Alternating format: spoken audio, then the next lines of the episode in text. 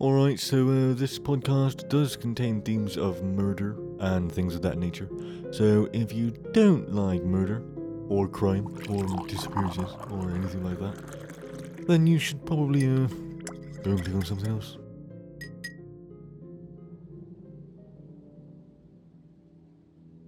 I found this note nailed onto a tree in my front lawn. I don't really know how to describe it, so I'll just read it to you. I saw you today. It was your birthday. You didn't see me. You hardly ever do these days. Your skin looked so nice and healthy, and your eyes, they were the most beautiful I've ever seen them. You've grown so much. I remember how different you used to look when you were younger. I remember the first day I met you. It was four years ago. I was sitting at my desk, head down, listening to the teacher rattling off names for attendance. The teacher called out a name I didn't recognize, and a stranger's voice answered behind me. Was there a new student? The teacher didn't pause for a second, just continued calling out name after name. I turned my head to where the voice had come from. I saw you, a pale thing, so thin. Your eyes were so red, at a seat that should have been empty. I saw the fireflies flying around you, flickering, dozens of them, never straying far from you. I saw them going through you and coming out through your skin like you were a mist to them.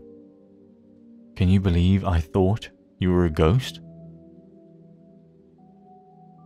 No one seemed to acknowledge the new stranger sitting at the back of the class. Class after class, hour after hour passed as I waited for something to happen. For someone to notice you. For you to leave for you to let out a ghoulish scream and claw at me like in a horror story I was certain I was in. But nothing happened. Teachers came and went. My classmates laughed and slept. And you just sat there.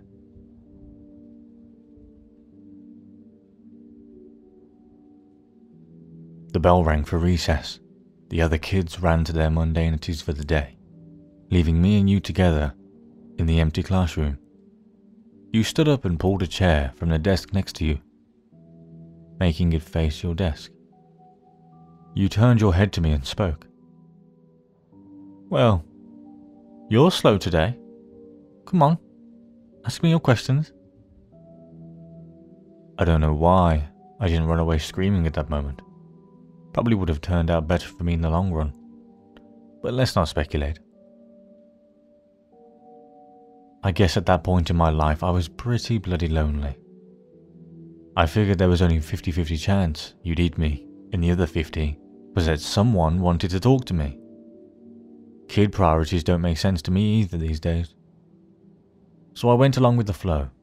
I walked over to your desk, sat down at the chair you pulled out for me, and asked my question What were you? You told me you didn't know. You said that once you were a child, just like me, with parents and friends. You used to go to the same schools as me. Then one day, one ordinary day, when you were 10, you woke up and you were like this, covered in fireflies, and no one could remember you the moment they concentrated on anything else. No one, not even your parents. You told me of how I'd notice you, every day. How I'd think of you until recess every day. How I'd come to you every day. How we would talk every day. How we would meet for the first time every day for the last three years. About how I'd forget the instant I walked out of the room. How everyone would forget you. How the fireflies would make them how for the last three years you'd been alone. Your stories was very hard to believe, so I didn't. I asked what reality prank show I was on You looked, well, unimpressed and asked me to continue telling my story. I was caught off guard by the non sequitur. You said last time I was here, I was telling you a story, a horror story, about a haunted house. As you detailed the story, goosebumps prickled my skin. It was a story I'd been making up in my head, a story I hadn't told anyone yet. At that moment, a million reactions were open to me, all simultaneously adequate and inadequate. But the only thing that seemed proper was to finish the story for you. So I did. Halfway through, you interrupted me to ask if my mother had recovered from her sickness yet.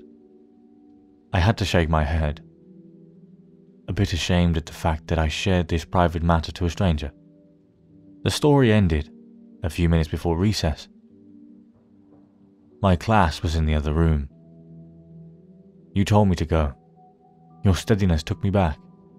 You seemed so accepting of your fate, like you'd already gotten used to the idea of being forgotten forever. I was a kid back then. I wasn't a particularly smart kid, and I was probably on the onset of a crush. So, you can excuse what I did next as an example of my childhood stupidity. I grabbed my scissors, pressed it against my arm's skin, and dug in. As it drew blood, I pushed it forwards till the cut formed the shape I wanted. Letter by letter, I carved your name onto my arm. Just so you know, I don't regret that. Don't get me wrong, kid power might have made me do it. But it sure as hell didn't make the pain go away. It was one of the most painful experiences of my life. But even then, as a kid, I thought what was happening to you was unfair. I remember how your eyes looked when you saw that. The confusion. How strange it was for you that anyone would want to remember. I remember that look so clearly. When I woke up the next day and saw your name on my arm, I remembered you. I didn't forget. That day, for the first time, we had a conversation that wasn't so one sided. You said no one had ever done anything like that before and suggested I might have a mental illness. I won't deny that drew a little blood. As we talked, a creeping thought came into my head. Did you prefer it when I didn't remember? That night, I was sitting up on my bed, staring at your name on my arm, wondering if I should cover it up so I couldn't see it and give you back your privacy. When I heard a crash, I looked up to see my bedroom window shattered and a dirty rock on my floor. I looked out of the cracked window to see a dark figure on my lawn. You were outside yelling about how we should hang out. It took me a while to get used to how bad you were at talking to people. Years without practice. Made you quite a bit rusty. That was alright. We had a lot of time. For the next two years, we spent most of our free time together. Most of the time, we talked. You'd tell me an aspect of your life and how you lived. You still stayed in your old house. Your parents never noticed the food that had gone missing never noticed the extra room, or that you had stolen the extra keys. One night, I confided in you that I was beginning to think you were a part of my imagination, Fight Club style. After all, what could you do to me that I couldn't do to myself? You spent the next month or so trying to leave bite marks on my ear or neck to prove a point. I still have a few scars on my ear, so I guess you did. Looking back, I could see the warning signs even then. Your skin seemed to get worse and worse, paler and paler, and you rubbed your eyes raw. It was in the winter when we had our wake up call. The morning began like any other. I woke up, brushed my teeth, and started searching for clothes to wear. It was a winter morning, and my room was dark, so I didn't see your name on my arm. The cold sent shivers through my body and pulled out a long sleeved jacket. A small bell rang in my head. Don't you usually roll your sleeves up? Yeah. And why did I? That was annoying. I finished tidying up and headed to school. On the school bus, I felt oddly content, like something I'd been worrying about just disappeared. I walked up the school stairs, down the hall, through my classroom door, and sat down at my desk. The same feeling of a burden forgotten hounded my mind. What was I forgetting? When recess came, I just sat at my desk while my classmates ran out. It felt like a ritual, but I didn't know what for. I was contemplating just walking out to join them when I heard it. It was something small in the wind, like a whisper, but it came over and over, incessant. It sounded like my name. I knew this was strange, that this was worth my attention. But I felt oddly calm. Everything would be alright. Everything would be fine. Just ignore it.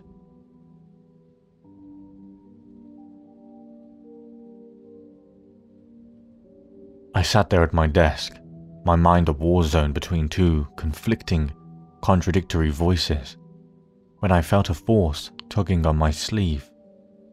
The moment I noticed this, my jacket sleeve tore open. I saw your name on my arm, and then your hand that had ripped my jacket open.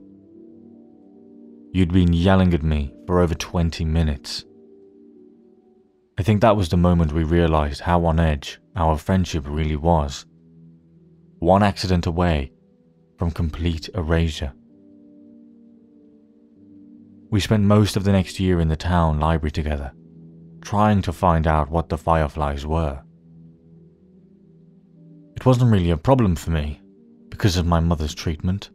My family couldn't afford to go on any trips, and our house didn't have heating anymore so I was happy to spend my time with you.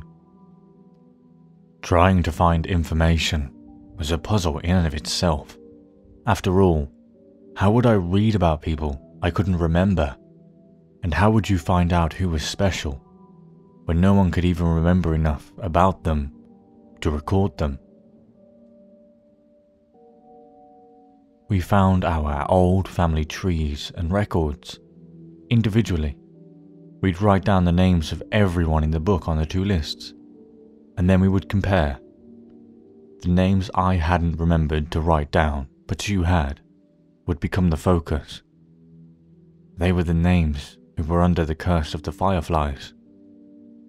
We compiled a list of suspicious books, books we thought could help us, because they were written by, or were about, the people we were searching for.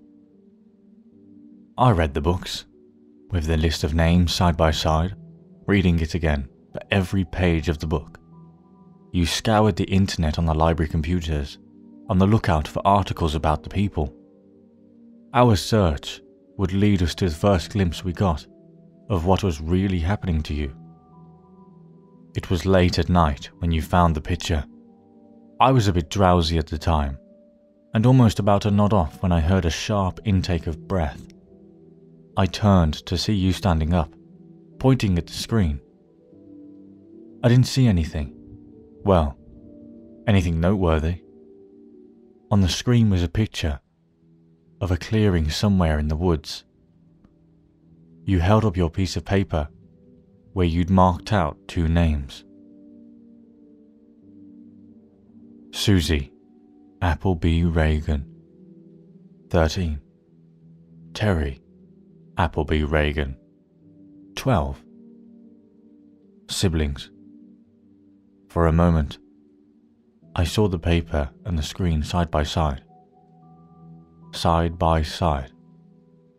And then I saw them. Two figures emerging from the woods towards the camera.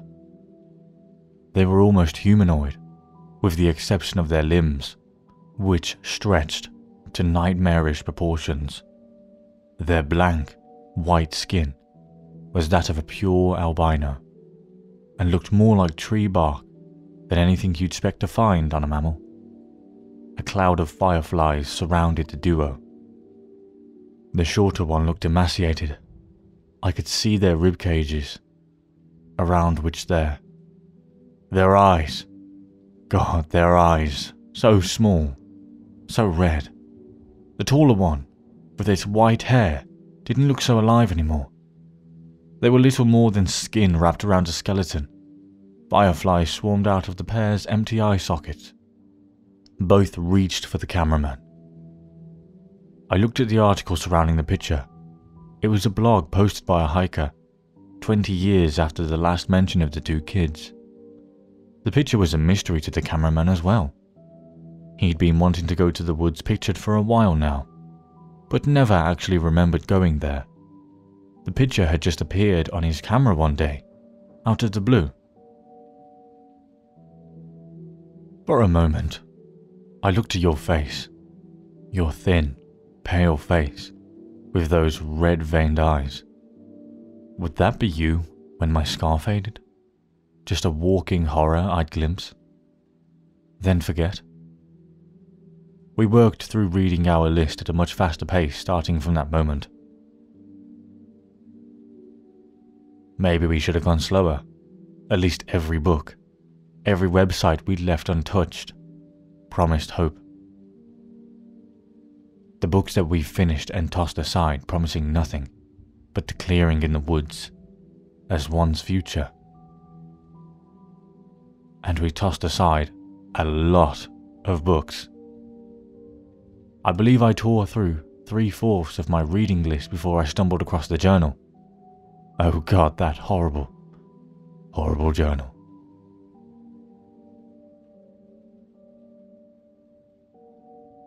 The journal used to belong to a mental patient named Joey, who claimed to be a serial killer. He was locked up in an asylum when the police discovered his supposed victims never existed. He was diagnosed with a need for attention and shoved away. They should have electrocuted him. They should have fried him until his flesh melted and his hair burned. In the journal, he talked about how he carried out his killings he knew things, bizarre and disturbing things, that no one else knew. He knew of strange creatures that lived in the woods. Of them, his favorites were the fireflies.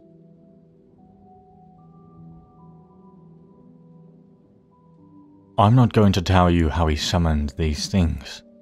I trust you. I trust you more than anyone. But a thing like this belongs to the ground more than it ever will to the human mind. In the end, it's sufficient to know that these things were not fireflies. Joey would start his ritual by taking a kid, any kid, anyone he pleased. He could take them at any time in the dead of night from their own homes, or in broad daylight from in front of their yards. It didn't matter if he was seen. He'd take them to his house and drag them inside. Usually, an Amber Alert came up at that point. He didn't care. Like I said, it wouldn't matter soon. He'd then drag them to a special room in his house. Here the fireflies would come and latch onto them. Now, nobody was searching for the kids. Not even the police. Not the parents. Nobody. From then on, he could do whatever he wanted to the kid. He'd get bored of them after a day or two, after the child had broken. At that point, He disposed of them. Hacksaw, kitchen knife. Anything would work. He detailed a large pit of bodies he kept in the woods, swarming with bugs. One day I guess he got bored of that too, so he went right to the police station and turned himself in. Not on an account of guilt. No, no, no, no. He just wanted someone to know about the stuff he was doing. Sick bastard. Oh, don't get the wrong idea. He never stopped killing kids. The asylum doors didn't stop him from doing what he liked. It just made him improvise. He made a new way. He modified the flies so they could survive without a host, just in a dormant state. When a child, he specified the age, would approach the swarm, it would latch on and begin its effect. Over the years, the child would warp horribly into the things we saw in the woods.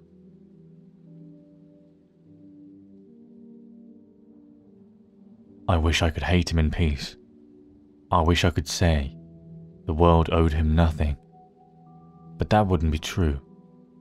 He detailed a way out. On the final page, there was an exact explanation on how to get rid of the fireflies.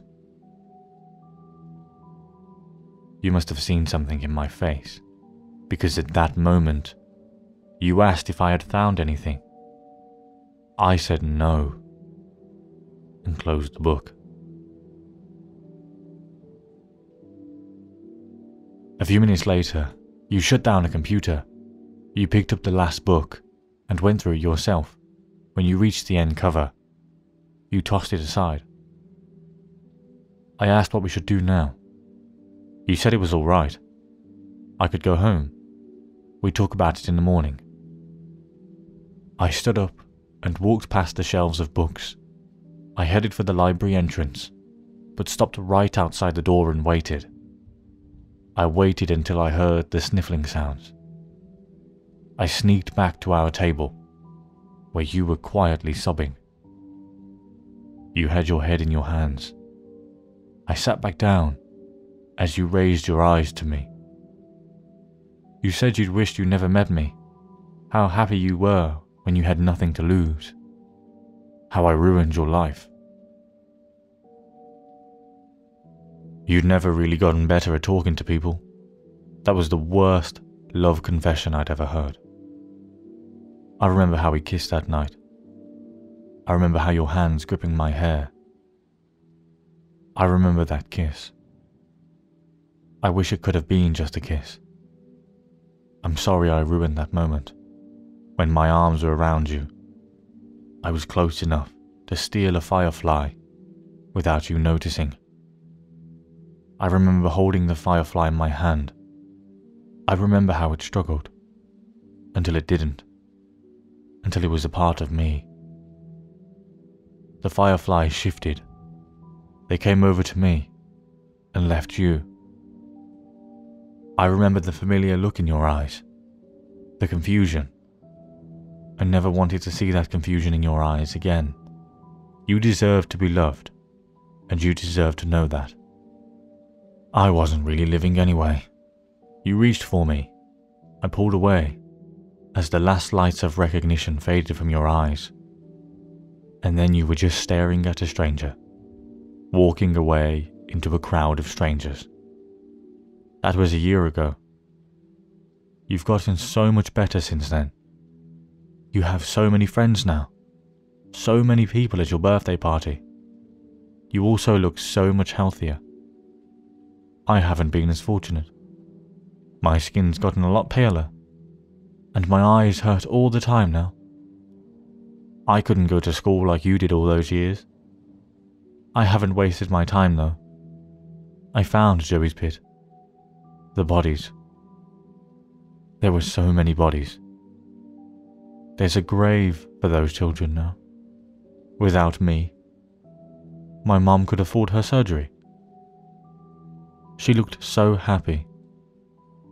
Just yesterday, I saw her playing with my baby brother.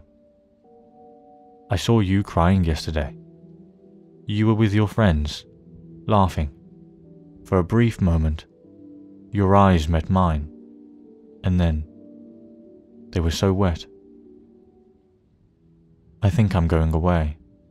For good, I think. You're not going to be happy if I stick around. I'm so happy I met you. Even if you don't remember me. Sometimes I go through depressive episodes. I feel so lonely, even with my friends. I don't know what's going through my head during these times. And sometimes I'd end up in a bathtub, a knife in my hand, and my wrists bleeding. Until now, I thought I was cutting my wrists. I wasn't. The cuts. They're letters. I've been carving a name onto my arm.